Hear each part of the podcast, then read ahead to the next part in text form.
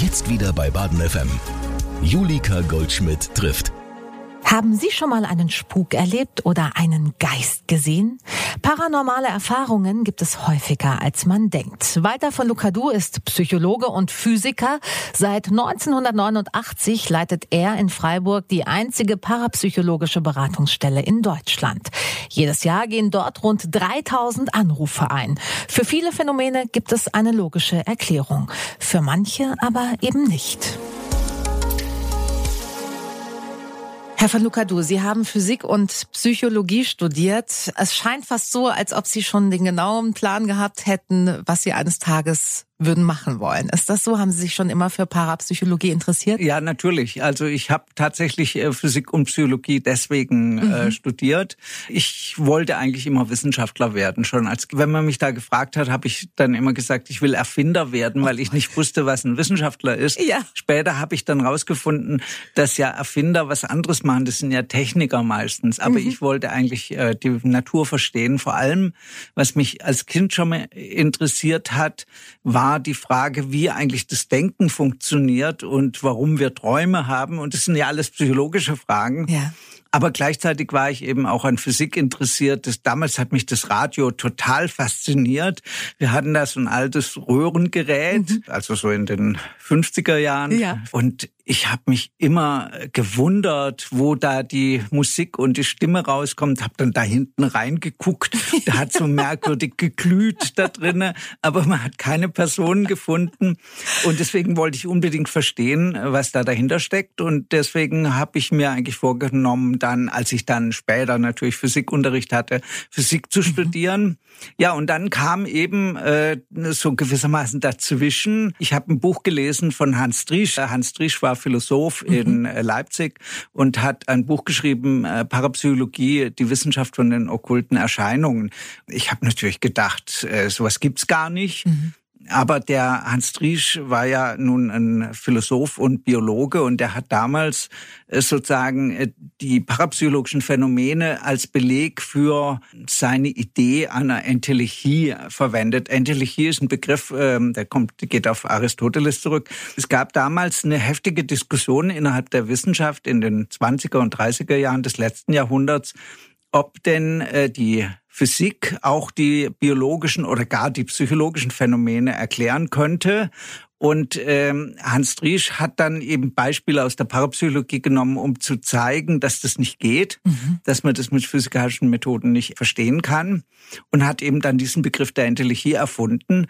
Und er hat aber ganz kritisch alle diese Sachen, die ich heute äh, jeden Tag am Telefon höre, nach allen Regeln der Kunst kritisiert und auseinandergenommen. Ja. Und das hat mir so imponiert, dass ich gesagt habe, also wenn hier nur ein Jota davon wahr ist, dann äh, haben wir in der Physik was nicht vollständig verstanden. Und deswegen wollte ich dann Physik und Psychologie studieren, weil ich wusste dann, dass in äh, Freiburg Hans Bender ja einen Lehrstuhl hatte, wo die Parapsychologie vertreten wurde. Und da bin ich dann auch sofort hin äh, zu Hans Bender ins Institut. Und seitdem habe ich eben Psychologie und Physik gewissermaßen gleichzeitig studiert. Da hatten Sie aber auch ein bisschen was zu tun, oder? Ja, also das ja, sind natürlich. ja beides sehr umfangreiche Fächer. Ja, natürlich. Und äh, ich habe aber noch mehr gemacht. Also ich war da sozusagen mit ein paar Kollegen, äh, sowas wie äh, rote Hunde, die also in der Uni bekannt waren, weil wir alle möglichen Vorlesungen besucht haben. Das konnte man damals noch. Also Philosophie, ja. äh, Systemtheorie, also ich habe damals zusammen mit dem äh, Klaus Kornwachs, äh, der jetzt also Professor wurde, im Psychologischen Institut ein äh, Seminar über Psychokybernetik gemacht und solche Sachen. Wir waren wirklich so richtig interdisziplinär. Da habe ich dann auch begonnen, sozusagen so theoretische Modelle zu entwickeln, mit denen man heute die parapsychologischen Phänomene verstehen kann. Mhm. Da ist man natürlich noch lange nicht fertig, aber man muss da wirklich interdisziplinär dran gehen. Also das hat keinen Zweck weg, das nur physikalisch mhm. zu betrachten mhm.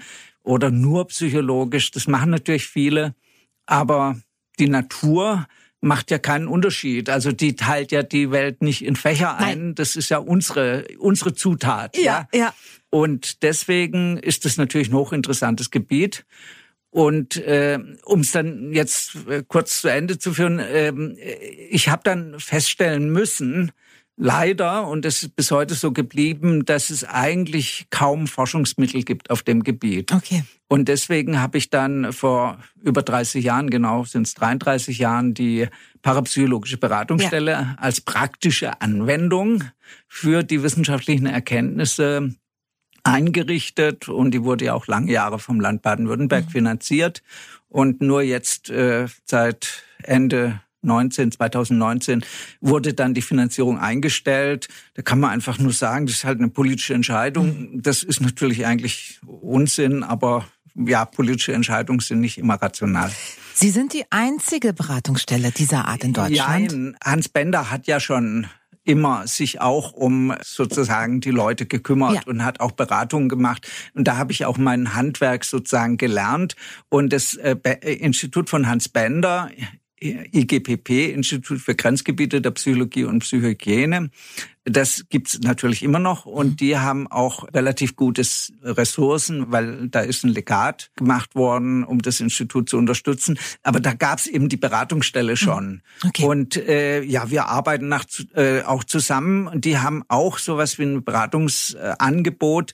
Aber äh, da gibt's also gewisse, äh, sagen wir mal, äh, nur für Fachleute erkennbare Unterschiede okay. in Vorgehensweise. Mhm. mhm. Bei mir spielt eben sozusagen dieser interdisziplinäre Aspekt äh, wo eben auch die Physik äh, mit einbezogen ja. wird und zwar in viel stärkerem Maße als äh, beim IGPP, was eher psychologisch ausgerichtet ist. Und das ist aber auch gut so, mhm. weil es ja immer ganz unterschiedliche Fälle gibt. Aber wir arbeiten natürlich zusammen und diskutieren auch die Fälle gemeinsam. Sie haben es gerade ganz schön gesagt auch er kümmert sich um die Leute. Geht es da drum, den Leuten zuzuhören, sich die Geschichten anzuhören und das nicht direkt abzutun? Ist das Ihr Hauptjob? Äh, ja, in einer gewissen Weise kann man das sagen und das muss man auch ähm, üben. Ich hatte ja früher, als ich noch Geld hatte, äh, Mitarbeiterinnen gehabt, die ich auch ausgebildet habe, weil das braucht wirklich eine, eine Zusatzausbildung. Also das reicht nicht aus, dass man Psychologie oder klinische Psychologie studiert,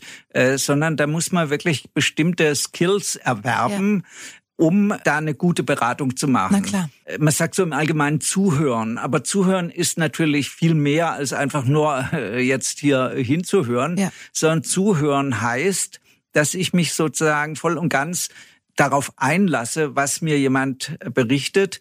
Und da haben wir eine Technik entwickelt, die nenne ich Tabula Rasa, also leerer Tisch. Mhm. Ich meine, man kann sich vorstellen, dass ich bin jetzt seit über 50 Jahren äh, im Geschäft, dass man natürlich äh, unheimlich viel schon weiß und kennt ja. und sehr viel Erfahrung hat.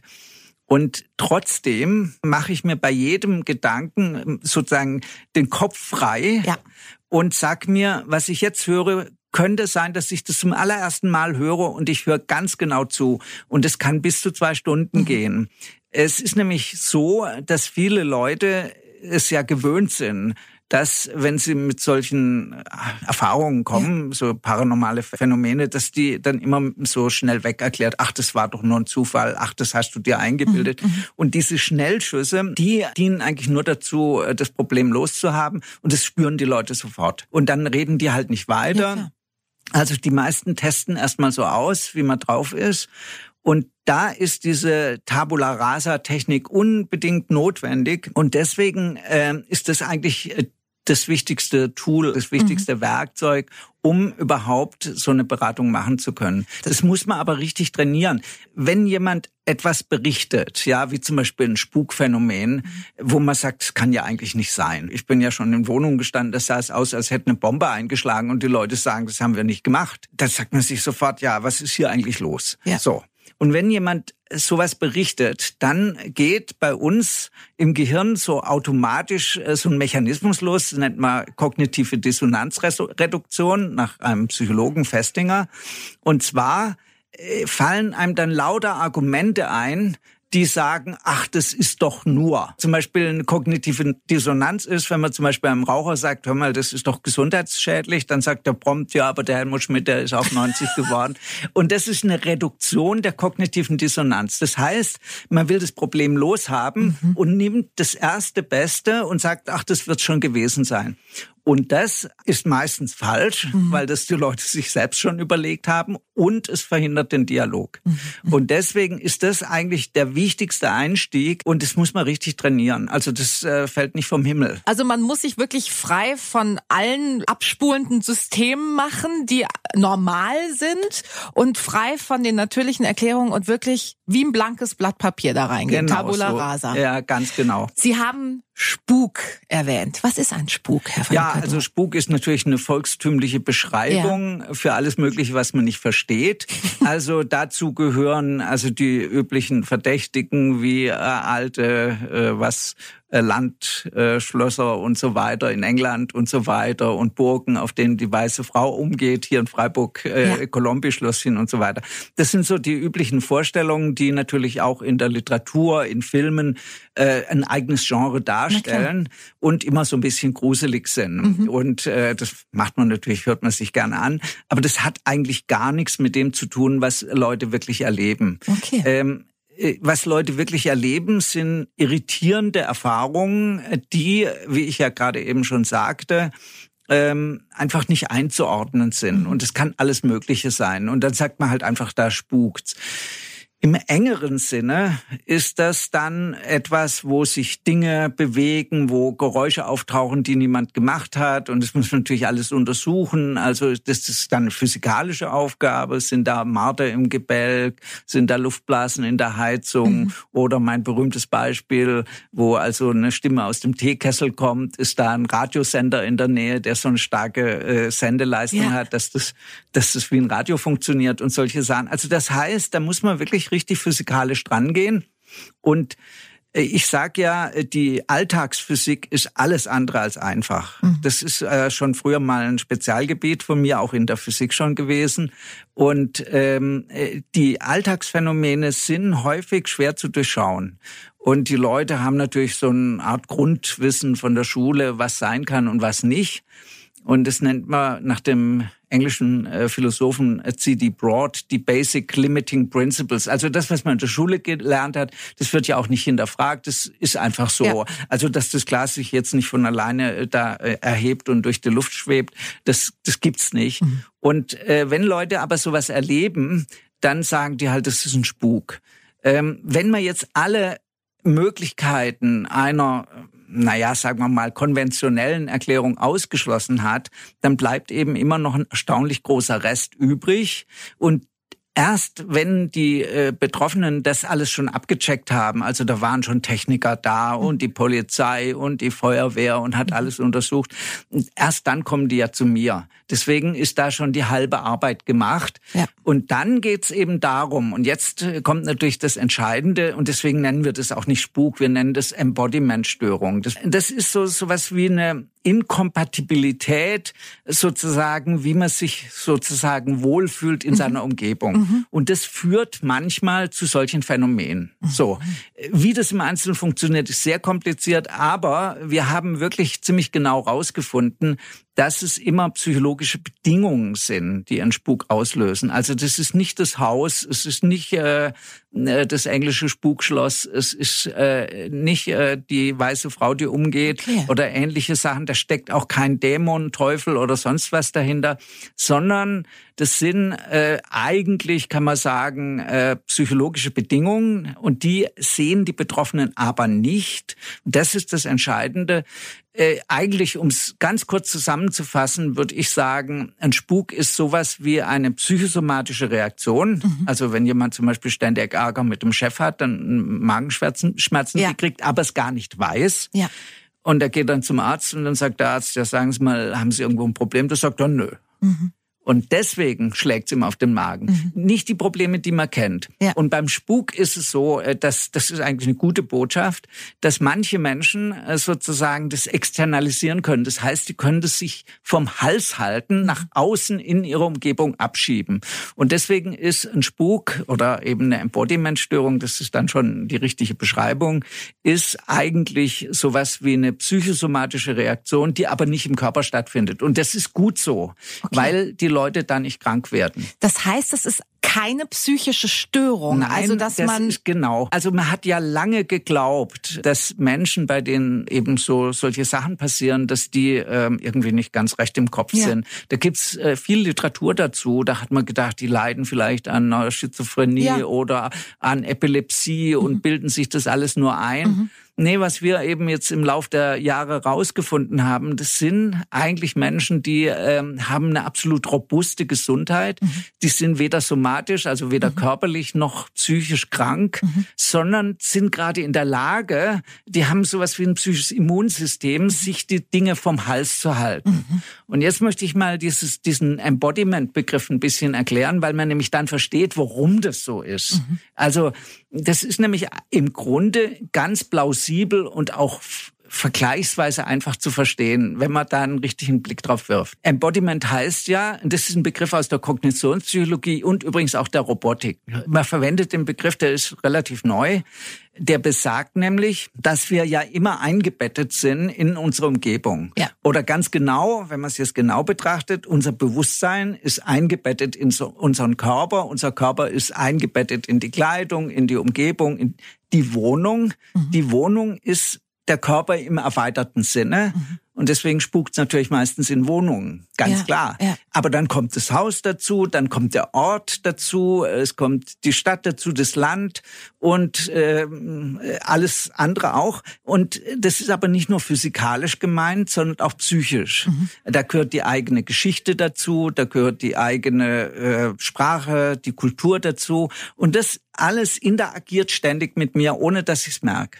Und das akzeptieren ja auch die meisten Leute. Also die meisten sagen, ja klar, ich bin embodied in meiner Kultur, in meiner Umgebung. Und da, deswegen gibt es ja auch den Begriff der Heimat. Ich fühle mich zu Hause, ich fühle mich hier verwurzelt. Und wenn diese Beziehung von mir selbst und meiner Umgebung gestört ist, wenn das gestört wird, wenn äh, wenn da äh, was dazwischen kommt und ich mich nicht mehr wohlfühle in meiner Haut oder ich fühle mich nicht mehr wohl in meiner Wohnung, weil irgendwas ist, ja. dann treten bei manchen Menschen, nicht bei allen, äh, solche Phänomene auf. Und das sind eben Menschen, die können externalisieren. Das ist auch ein Begriff aus der Psychologie, der besagt, wenn ich irgendwie ein Problem habe, dann gibt es zwei Möglichkeiten. Entweder sage ich, oh, hm, äh, ich bin selber schuld. Also wenn sie jetzt so ge- geblitzt werden, wenn sie Ja. zu schnell gefahren sind. Die, die einen sagen, oh was, ich bin doch ganz normal gefahren, da haben sie wieder böse Falle aufgestellt, die sind schuld. Das sind die Externalisierer. Die, die sagen, um Gottes Willen, jetzt habe ich mal wieder nicht aufgepasst, kostet mich wieder 30 Euro. Das sind die Internalen. Und die Spukauslöser oder die, die so eine Embodiment-Störung haben, das sind fantastische Externalisierer. Und deswegen ist es natürlich naheliegend zu sagen, da steckt ein Geist dahinter oder da steckt der Teufel dahinter oder ein Dämon, weil man ja dann sozusagen etwas hat, Ja. an dem sich das kristallisieren kann. Kann man sagen, das bin ja nicht ich, das ist der böse Geist, der hier rumspukt. Und deswegen ist es natürlich so, äh, dass wenn man das nicht erkennt, dass man da schwerwiegende Fehler machen kann. Und diese selbsternannten Geisterjäger, die da immer so gerne in alten Gemäuern rumstöbern, ja, das ist ein schönes Hobby, da habe ich auch nichts dagegen. Aber wenn die auf die Leute losgelassen werden und denen dann bestätigen, ja, das ist ein Geist von Urgroßvater oder sowas, dann unterstützen sie ja diese Externalisierung und dann kann das Problem nicht gelöst werden. Und dann kann es tatsächlich passieren, dass der Spuk sozusagen nicht mehr außen stattfindet, sondern dass die Leute dann das, der geht dann sozusagen auf die Leute zu und dann werden die tatsächlich auch psychosomatisch krank. Das können wir in einigen Fällen richtig beobachten.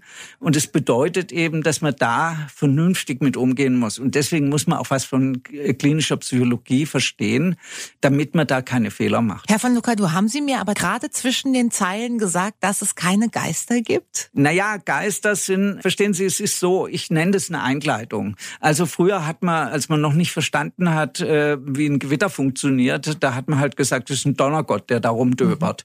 Und da muss ich halt jetzt äh, ein Gebet sprechen und dann äh, wird er mein Haus nicht anzünden. Kerze anzünden, Äh, aber genau. heute wird man sich natürlich besser einen Blitzableiter aufs Dach stellen. Verstehen Sie, Gewitter hat's immer gegeben. Mhm. Und diese Einkleidung, die der Mensch benutzt, zu sagen, das ist der Donnergott, ist, jetzt muss man das wieder psychologisch verstehen, auch schon sowas wie ein Therapieansatz. Denn es ist ja so, wenn ich etwas erlebe, was ich gar nicht verstehen kann, dann äh, gibt es diese Angst vor dem Kontrollverlust, so mhm. nennt man das in der Psychologie. Ähm, das heißt, ich falle in ein riesiges Loch und ich kann mich auf nichts mehr verlassen und die Basic Limiting Principles, alles, was ich gelernt habe, sind sozusagen nichts mehr wert. Ja. Und das kann bei manchen Menschen wirklich eine richtige Traumatisierung mhm. hervorrufen. Und dann werden die also auch richtig krank. Weil und einfach die Unsicherheit und die Angst vor Ja, diesem genau. Unbekannten so groß ja, weil, wird. weil man, man denkt, jetzt habe ich überhaupt nichts mehr im Griff. Okay. Das ist zwar Mhm. falsch, aber das ist eben für manche Menschen so.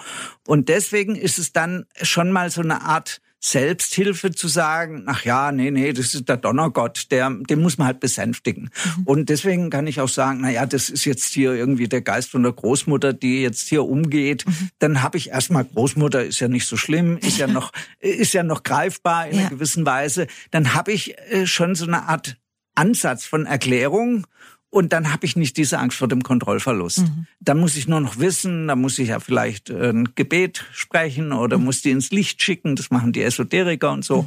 Und das ist ja auch gar nicht so schlimm, äh, wenn das dahinterliegende Problem nicht noch weiter kaschiert wird. Also wenn ich das Problem natürlich nicht lösen kann, weil ich sag, es ist ein Geist, dann hilft es auf Dauer nicht. Aber fürs Erste ist es mal so eine Art äh, Trostpflaster, Mhm. was sich die Leute selber auflegen. Und da habe ich auch nichts dagegen. Deswegen äh, sage ich nicht, Geister gibt's nicht, sondern Mhm. Geister sind eine Einkleidung für ein Phänomen, was man halt nicht durchschaut. Nehmen wir mal den Fall an, jemand verstirbt, ein nahestehender Mensch und die Hinterbliebene, der Hinterbliebene sieht diesen Menschen. Ja. Was ist das dann? Ja, also das kommt so häufig vor, dass man schon sagen muss, das ist eigentlich normal. Ah ja, Ja, also das wissen natürlich die meisten Leute nicht. Also weil die Leute nicht drüber sprechen, weil sie ja, sich schämen exakt. oder Nee, weil sie Angst haben, Oder sie Angst werden für verrückt Okay, erklärt. mhm. Also äh, eigentlich kann man sagen, wenn immer ich irgendwo einen Vortrag halte und ich berichte einfach genau darüber, Ja. dass es eigentlich normal ist, dass wenn man einen Angehörigen äh, verliert, Mhm. vielleicht durch Unfall oder sonst was,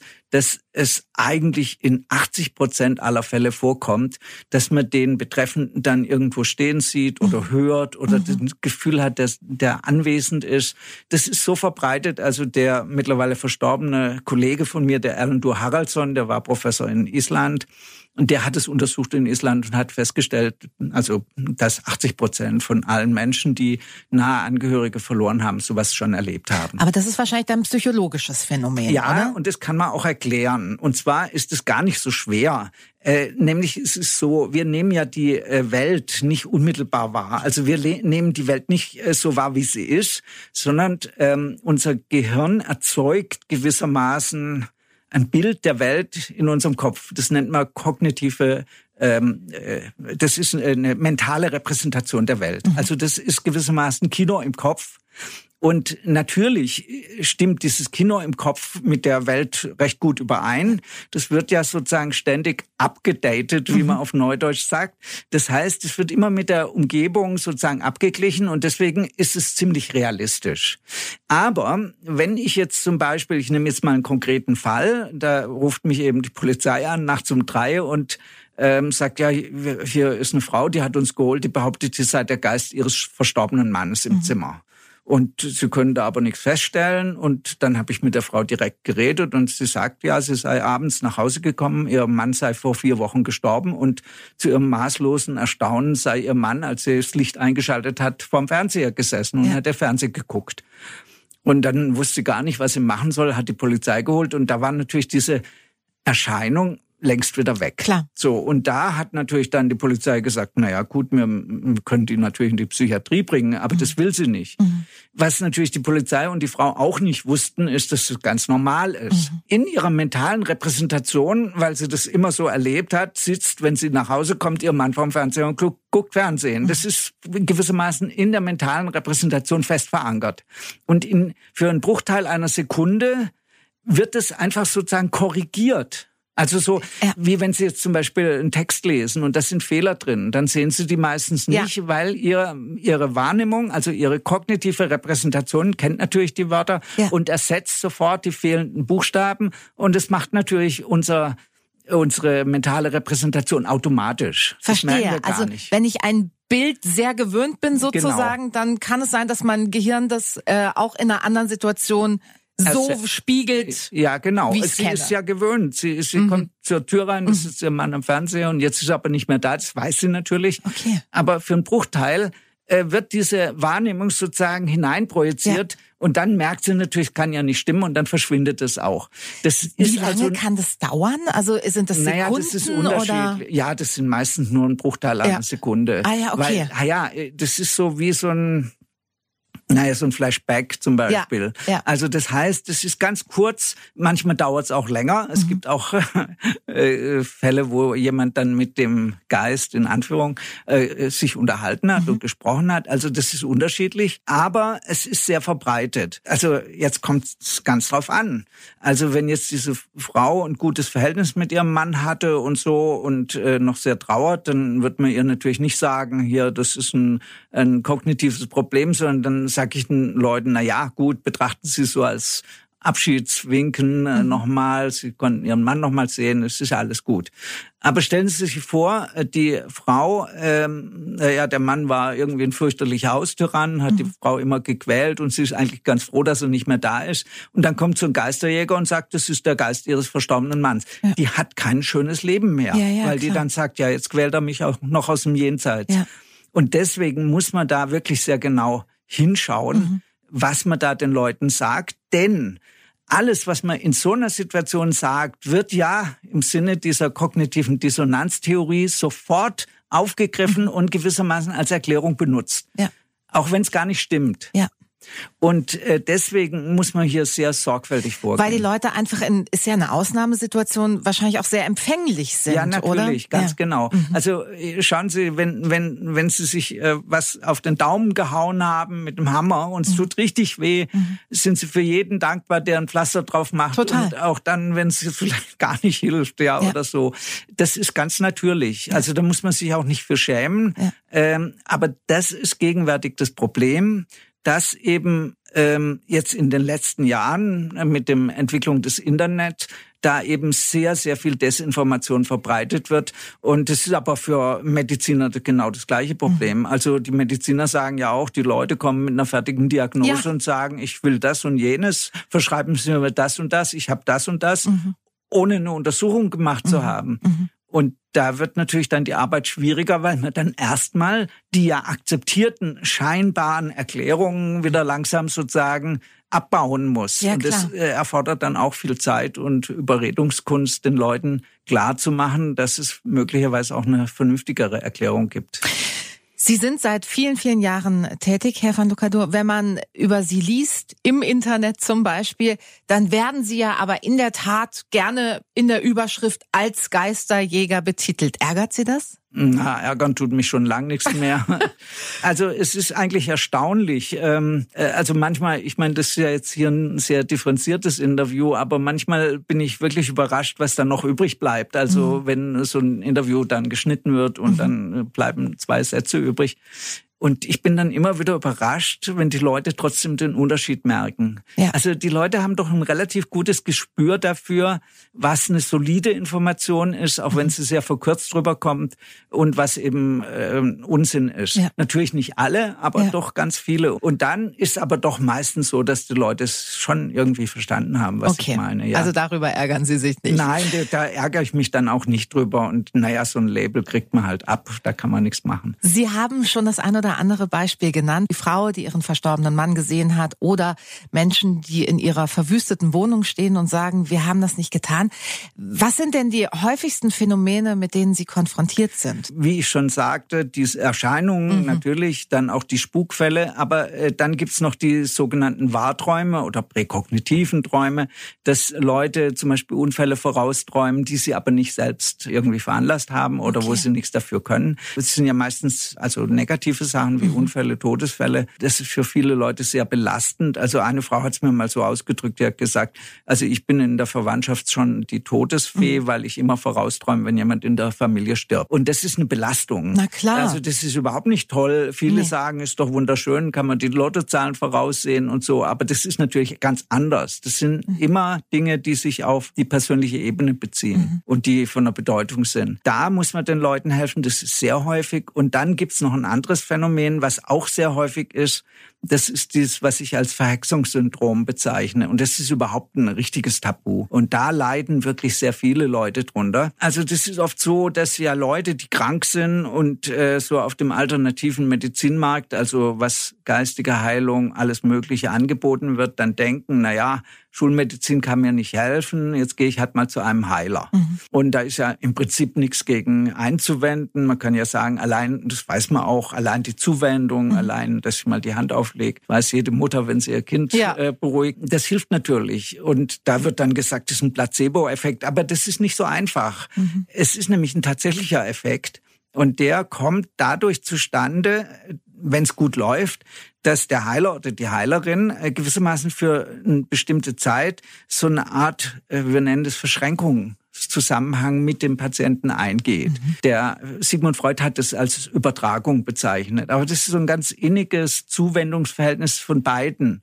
Und da entsteht dann so was wie so eine Art Sphäre, neue Sphäre mhm. der Interaktion. Ich habe ja vorhin schon von dem Embodiment gesprochen. Ja. Jetzt ist es das Entscheidende, das weiß natürlich jeder Psychotherapeut, äh, diese Verbindung äh, zu dem anderen Menschen, die muss wieder aufgelöst werden. Also das ist äh, sehr wichtig. Und wenn das nicht geschieht oder wenn da falsch damit umgegangen wird, dann kann das passieren, dass also nach der erfolgten Behandlung, mhm. alles gut gegangen, die betreffende Patientin ist zufrieden und sagt, ja, jetzt bin ich mein Asthma los und die Schulmedizin konnte mir gar nicht helfen, aber mhm. ist ja alles gut.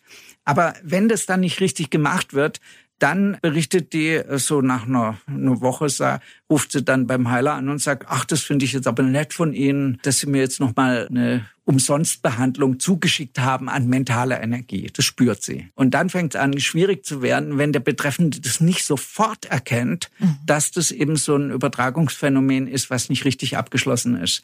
Und wenn das dann weitergeht und der dann noch den Fehler macht und sagt, ja, ja, ist alles okay, dann verstärkt sich das immer mehr. Mhm. Und dann gibt es sowas, dass die betreffende Person in so ein mentales Abhängigkeitsverhältnis mhm. hineingerät mhm. und da nicht mehr rauskommt. Und das ist dann fast sowas wie eine Besessenheit, von dem betreffenden Heiler und das wird dann meistens sehr negativ. Mhm.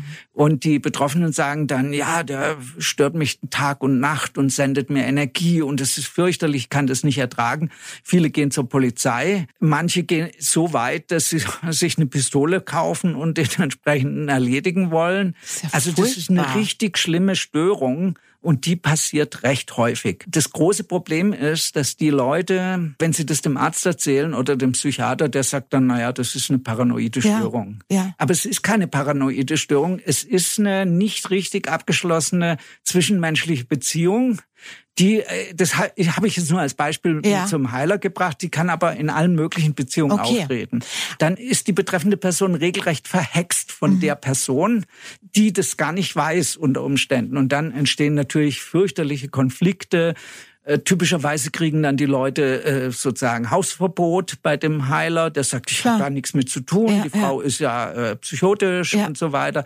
Und dann geht's den Leuten richtig schlecht und die sind hinterher kränker als zuvor. Aber wie kann man denn den Unterschied machen? Weil das sind ja durchaus auch Symptome, die bei einer Psychose oder bei einer ja, genau. Paranoia genau. auftreten können. Ja, genau. Wo ist der Unterschied zu erkennen? Ja, das äh, kann man feststellen. Ja. Also das ist natürlich differentialdiagnostisch nicht so einfach. Mhm. Aber ich habe darüber auch einiges publiziert, mhm. äh, wo man den Unterschied feststellen kann. Es gibt typische Unterschiede. Und zwar ein wichtiger Unterschied besteht genau darin, dass die Betroffenen immer sagen, ich bin doch hoffentlich nicht verrückt geworden. Also die zweifeln das, an ihrem okay. eigenen Verstand. Ein Paranoiker, der sagt immer, ich bin doch normal, die anderen sind doch die Verrückten. Der hat quasi die neue Wirklichkeit ja, genau. und der andere also zweifelt daran. Genau, oder? Ja, das okay. ist der Unterschied. Mhm. Okay, verstehe. Das ist jetzt nur einer von vielen ja. Unterschieden. Also das kann man ziemlich gut unterscheiden, wenn man es weiß. Ich ähm, habe mir schon oft überlegt, aber das ist halt ganz schwierig. Man müsste das eigentlich, dieses Verwechslungssyndrom als eigene Störung im ICD-10 aufnehmen, mhm. weil es so häufig vorkommt. Aber das ist halt ein schwieriges Verfahren. Also es gehört aber zu den sogenannten dissoziativen Störungen. Ich würde gerne noch mal kurz mit Ihnen über die Wahrträume ja, sprechen. Genau. Kann man dieses Phänomen auch erklären oder ist das was, wo man wirklich an die Grenzen kommt und sagt, also so weit sind wir noch nicht? Ja, in einer gewissen Weise haben Sie recht. Ähm, tatsächlich sind die Wahrträume, die ja so häufig vorkommen, äh, wirklich so eine, eine Zumutung. Mhm. Und zwar, weil wir ja nicht davon ausgehen, dass wir jetzt die Zukunft voraussagen ja. können. Also wenn wir sie nicht errechnen. Also wenn ich jetzt äh, jemand, der betrunken ins Auto steigt und ja. sagt, äh, pass mal auf, du machst heute noch einen Unfall, wenn du so fährst, das ist ja natürlich dann kein Wahrtraum, sondern ja. das ist eine Schlussfolgerung. Ja. Oder wenn jemand äh, ängstlich ist und glaubt, der Freitag der 13 bringt, bringt Unglück, wenn der ins Auto steigt und nicht aufpasst, dann bringt er natürlich also selbsterfüllende Prophezeiung ja, ja. das selbst herbei. Aber es, die meisten Fälle sind eben nicht von der Art, mhm. sondern das sind zum Beispiel, ich fällt mir jetzt gerade ein, ein, Beispiel ein, das ziemlich dramatisch war. Also eine Frau äh, muss geschäftlich nach New York fliegen. Sie hat aber zu Hause eine, eine kranke Schwester. Mhm. Und die aber gut versorgt ist und so. Und sie geht auf den Flughafen. Und während sie zu der Gangway läuft, hört sie plötzlich ihre Schwester schreien, die ja gar nicht da ist. Mhm. Und äh, sie merkt sofort, da stimmt was nicht, ähm, fährt wieder nach Hause zurück, lässt ihren Flug sausen, fährt nach Hause zurück stellt fest, ihrer Schwester geht's ganz gut, es ist alles normal und sie ärgert sich natürlich, dass sie den Flug jetzt verpasst mhm. hat, aber das Flugzeug stürzt ab. Das alle, ist eine Geschichte, die Sie die passiert ist. Ja, das heißt also, diese Wahrträume haben tatsächlich eine Funktion. Sie sind sowas wie, äh, naja, also sagen wir mal, ähm, so eine Art ebenfalls ein Schutz.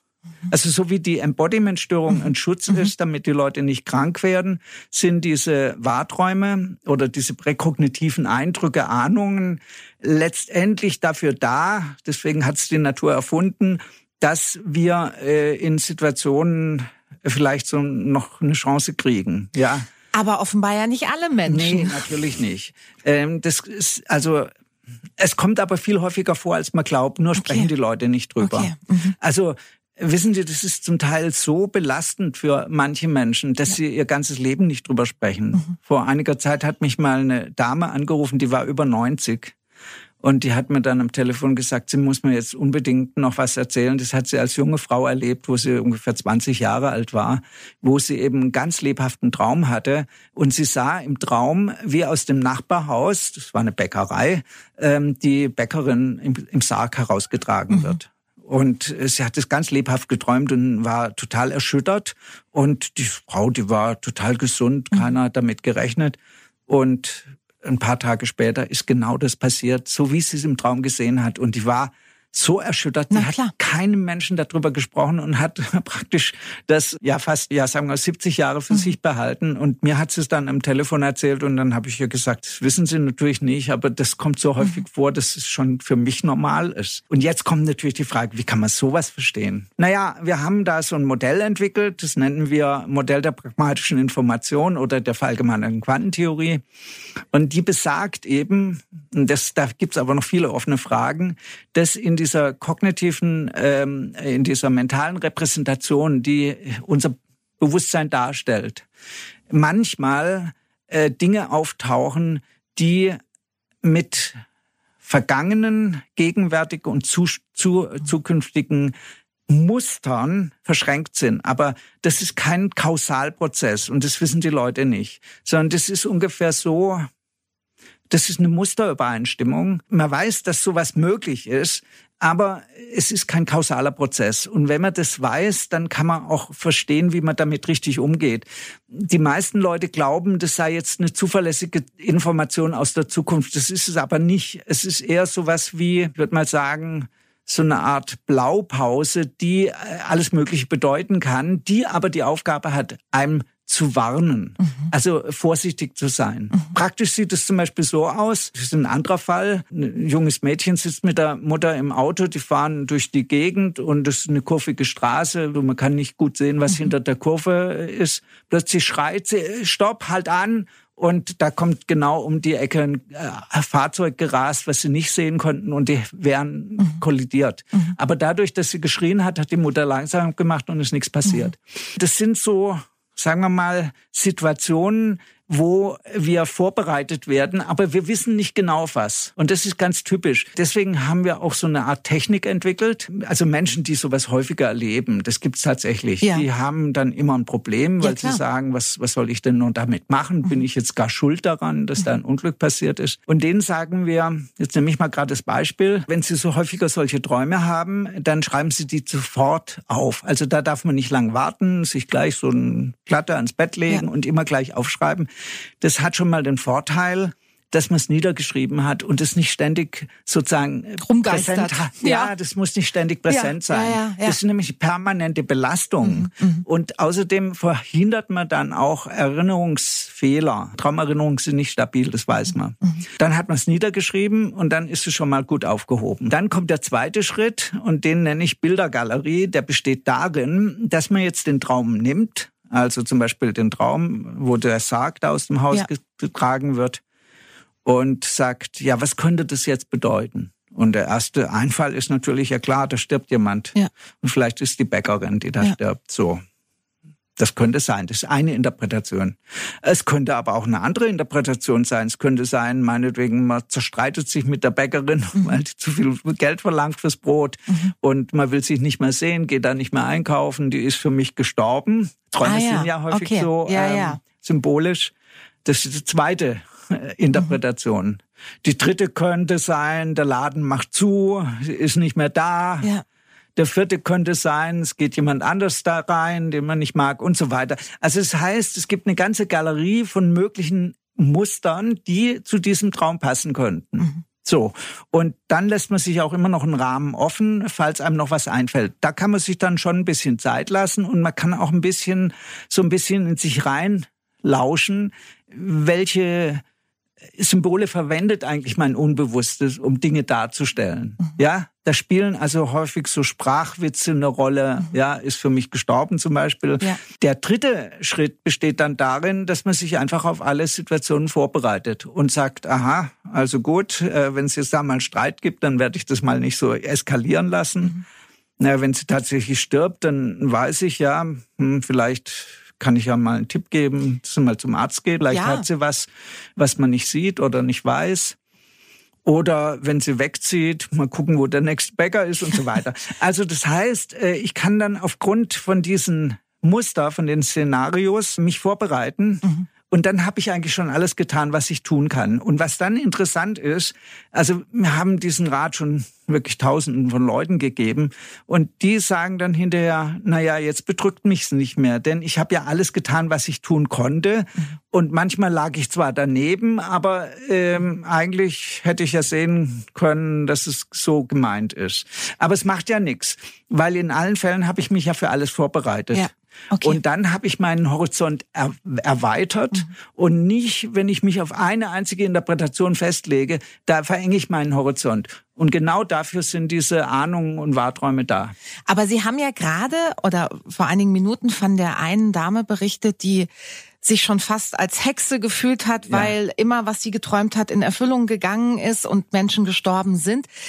Ähm, hat so jemand dann auch das Gefühl von der Verantwortung eben gegenüber ja. der Umgebung.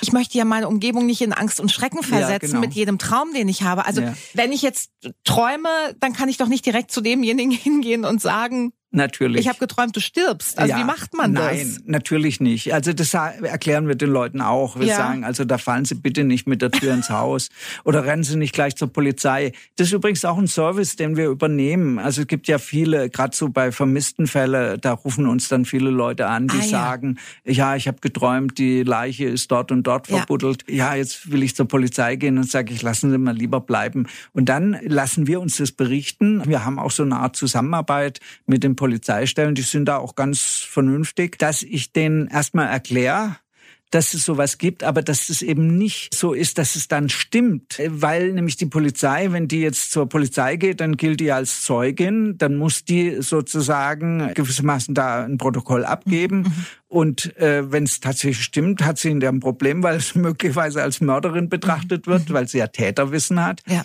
Oder aber es stimmt nicht und dann wird sie als Spinnerin abgetan. Ja. Und das kann man vermeiden. Mhm. Also indem wir eben dann sagen, berichten Sie es uns möglichst genau und dann können wir ja sehen, sind die Aussagen so spezifisch, dass die Polizei was damit anfangen kann mhm. oder ist es so unspezifisch, dass man gar nichts damit machen kann. Okay. Und das ist natürlich ein Service für die Leute und für natürlich auch für die Polizei weil die Polizei ist nicht erfreut. Also es gibt da auch eine Untersuchung von meinem Kollegen Sibus Rauden in Holland. In Holland haben die ein bisschen eine andere Kultur. Da arbeitet die äh, Polizei häufig mit Paragnosten zusammen, aber es macht denen viel, viel Arbeit der Polizei, weil die ja allem nachgehen müssen. Mhm. Und deswegen ist es gut, wenn man so ein Vorscreening ja. vornimmt. Und das machen wir auch und da sind dann beide zufrieden. Und vor allem müssen die Leute dann nicht zur Polizei gehen. Das ist ja für die auch eine Belastung. Sie haben es schon mehr als einmal im Interview anklingen lassen, die Leute haben Angst, als Spinner abgetan zu werden. Gibt's aber Spinner? Also sind Sie mit solchen auch konfrontiert? Ja, natürlich, ja klar. Also es gibt natürlich ähm, die sogenannten Selbstdarsteller. Mhm. Es hat jetzt durch das Internet natürlich ein bisschen zugenommen, aber es ist eigentlich nicht so ein großes Problem. Okay. Das ist auch ganz leicht zu erkennen. Das sind Leute, die haben eigentlich nicht ein Problem, sondern die wollen eben ihre Weltsicht mir mitteilen. Das ja. ist ja auch nett und manchmal rede ich dann mit denen auch. Aber letztendlich läuft es dann immer so, ähm, das merkt man natürlich ich sofort. Das wollte ich gerade fragen. Merken ja, Sie das schnell? Ja, natürlich, ja, ja klar. Und dann sage ich den Leuten, na ja, also äh, Sie brauchen ja keine Beratung, Sie wissen ja schon selbst alles. Wie viele Menschen melden sich bei Ihnen täglich, wöchentlich, monatlich, jährlich? Ja, also es hat sich natürlich jetzt geändert. Also wir haben so im Durchschnitt so Pi mal Daumen äh, so etwa 3000 Anfragen pro Jahr. Das ist sehr viel. Das ist ja Wahnsinn. Ja, das ist sehr viel und es hat auch sogar durch Corona-Beschränkungen zugenommen. Da mhm. treten mehr Spukfälle auf, ist ja klar. Die Leute sind ja, mehr zu Hause. Äh, in ihrem Embodiment zu Hause ja. festgezurrt sind. Ja. Es ist halt so, ich muss ja meine ganzen Mitarbeiterinnen entlassen. Also ich sitze jetzt alleine da und mhm. ich kann natürlich nur mit einem sprechen. Vorher hatten wir vier Telefonleitungen ja. und jetzt haben wir halt nur noch eine, wo jemand hinkommt. Also die Anrufe haben nicht abgenommen, aber die die durchkommen und mit mir reden okay. können, das sind natürlich viel weniger. Ja. Ich habe es jetzt noch nicht nachgezählt, aber äh, es ist tatsächlich ein großes Problem und ich finde es natürlich eigentlich ein Unding, dass man gerade in so einer Krisenzeit, wo ja Menschen erwartungsgemäß äh, mehr Probleme haben, dass man da so eine Beratungsstelle abschaltet. Mhm, mhm. Sie sind ja durchaus aber jetzt auch in einem Alter, in dem man über die Rente nachdenken könnte. Sie nicht? Naja, also ich würde es ja schon gerne tun, aber ich hatte das auch vor. Also das war ja eigentlich alles geregelt. Ähm, ich habe ja schon die Beratungsstelle eigentlich übergeben, meine Nachfolgerin, alles war geregelt, aber dann kam eben die Sache, dass es nicht mehr gefördert wird. Okay. Mhm. Und dann war alles zu Ende. Also das heißt, die Beratungsstelle ist nach wie vor da und ja. ich bin nach wie vor da. Ich habe es jetzt ein bisschen eingeschränkt, aber nur deswegen, weil das ein sehr anstrengender Job ist. Das machen sich die Leute nicht klar. Die denken, ja, der redet da über sein Hobby und es ist alles ganz gemütlich von wegen. Mhm. Also äh, bei meinen Mitarbeiterinnen war es so, die waren zum Teil so angestrengt. Man hat es ja mit richtigen Problemen zu tun, ja. mit, mit Menschen, die verzweifelt sind, sind, dass die manchmal rausgehen mussten an die frische Luft ja. und äh, im, im Café nebendran erstmal eine Stunde Pause brauchten, ja. bevor sie wieder weiter ans Telefon konnten. Äh, und ich mache das halt einfach nur deswegen, weil ich das verantwortungslos fände, ähm, jetzt es einfach aufzugeben. In wie vielen Fällen haben Sie ganz schnell eine Erklärung für die Phänomene gefunden? Also Sie haben schon gesagt, natürlich wird erstmal das Physikalische abgeklopft. Wenn das erledigt ist, rufen die Leute bei Ihnen an. Aber kommen Sie auch noch dazu zu sagen, ah, das war die Katze oder da hat das offene Fenster geklappert, jetzt mal ganz plakativ ja, gesprochen? natürlich. Äh, sagen wir mal ganz grob über den Daumen gepeilt. Ungefähr ein Drittel mhm. äh, der Erlebnisse kann man konventionell erklären. Das heißt aber nicht, dass man dann sagt, das ist äh, nicht nötig. Ja. Äh, manche Leute sind wirklich froh, wenn man eine Erklärung hat. Allerdings gibt es auch folgendes Phänomen, das finde ich immer ganz lustig, dass manche Leute gar nicht so erfreut sind, wenn man eine konventionelle Erklärung hat. Ja, das glaube ich. Also, also da hat uns eine Frau einen Mitschnitt geschickt von einer heimlich aufgenommenen Oper, die war in der Oper, damals ging das noch, mhm. und hat halt mit ihrem Handy das mitgeschnitten. Das soll man ja nicht machen, das ist nee. ja nicht erlaubt. Und als sie das dann zu Hause angehört hat, war plötzlich mittendrin eine ganz gräulich dunkle Stimme, die da irgendwas Unverständliches gekrächzt hat. Es hörte sich richtig dämonisch an. Mhm. Und das hat sie uns geschickt und gesagt, also sie hat richtig Angst gekriegt, richtig Angst. Und ich habe mir das dann angeschaut. Ich kann das natürlich auf dem Computer analysieren. Und was ich festgestellt habe, war eine verblüffend einfache Erklärung. Sie hat wohl offensichtlich, als sie dieses Ding da eingesteckt hat, irgendwie eine Taste oder einen Button betätigt, der die Aufnahmegeschwindigkeit ver vergrößert hat, also mit einer höheren Auflösung aufgenommen hat. Und wenn man das normal abspielt, Spiel äh, spielt, dann hört sich das tatsächlich an wie so eine ganz tiefe, dämonische Stimme. Aber es war tatsächlich die Stimme von dem Sänger. Ich habe das dann wieder, das kann man ja machen, mit dem Computer mhm. wieder auf die richtige Geschwindigkeit gebracht und es war ganz eindeutig. Es war einfach nur ein Artefakt, ein Aufnahmeartefakt. Das habe ich ihr dann auch erzählt und hat sie gesagt, nein, nein, das glaubt sie nicht, dass es das ist. Und da habe ich gesagt, ja gut, äh, das ist Ihnen überlassen. Das lasse ich, überlasse ich jetzt Ihnen, ja. Also, also die wollte nicht, dass der Spuk beendet nein, ist. Nein, nein, ich glaube, es war für Sie attraktiver ja, anzunehmen, dass ihr jetzt da einen Dämon reingequatscht hat, also eine kleine Fehlbedienung anzunehmen. Aber die Leute lassen Sie dann auch. Ja, also, ja, natürlich. Ja, Sie nee, haben getan, ist, was Sie konnten. Ja, das ist ganz wichtig. Wir sind nicht dazu da, Leuten äh, ein Weltbild zu vermitteln. Mhm. Also wenn jemand mit seinem Weltbild, also zum Beispiel mit so einem spiritistischen Weltbild, gut zurechtkommt mhm. und sagt, na ja, also das sind halt für mich alles Geister und Dämonen, dann sage ich, na ja, okay. Wenn ja. Sie damit kein Problem haben, ist alles gut. Ja nur wenn jemand ein Problem damit mhm. hat und Angst hat, dann ja. kann ich ihm halt Alternativen anbieten. Sie sind jeden Tag mit Dingen konfrontiert wie Magie, Geister, Hexerei, mit denen sich in unserer Alltag eigentlich nur Filme und Serien beschäftigen. Wenn Sie an Filme wie Paranormal Activity ja. denken oder an Carrie oder wie sie alle heißen. Ist es dann ein bisschen für Sie so, wie wenn ein Kriminalbeamter den Tatort gucken muss und denkt, nein, das ist so weit von unserer Realität entfernt? Oder können Sie diesem Genre was abgewinnen? Nee, nee, es ist genauso, wie Sie sagen, äh, wie ein Kriminaler, der sagt, um Gottes Willen, ja. so geht's ja nicht zu. Ja, ja. ja also gerade was Paranormal Activity äh, betrifft, da hatte ich ja mal die Ehre, auch für irgendein Magazin äh, so ein Statement abzugeben. Ja. Und dann habe ich gesagt, na ja, ich gucke mir ja sowas eigentlich nicht an, aber, aber schicken Sie mir es halt mal zu. Dann haben die mir also fünf Folgen zugeschickt. Mhm. Ich sag Ihnen, das war für mich eine Tortur, die anzuschauen. Und zwar einfach deswegen, ich musste meine ganze Kraft zusammennehmen, um nicht einzuschlafen, weil ich das so wirklich so tröge und blöd fand.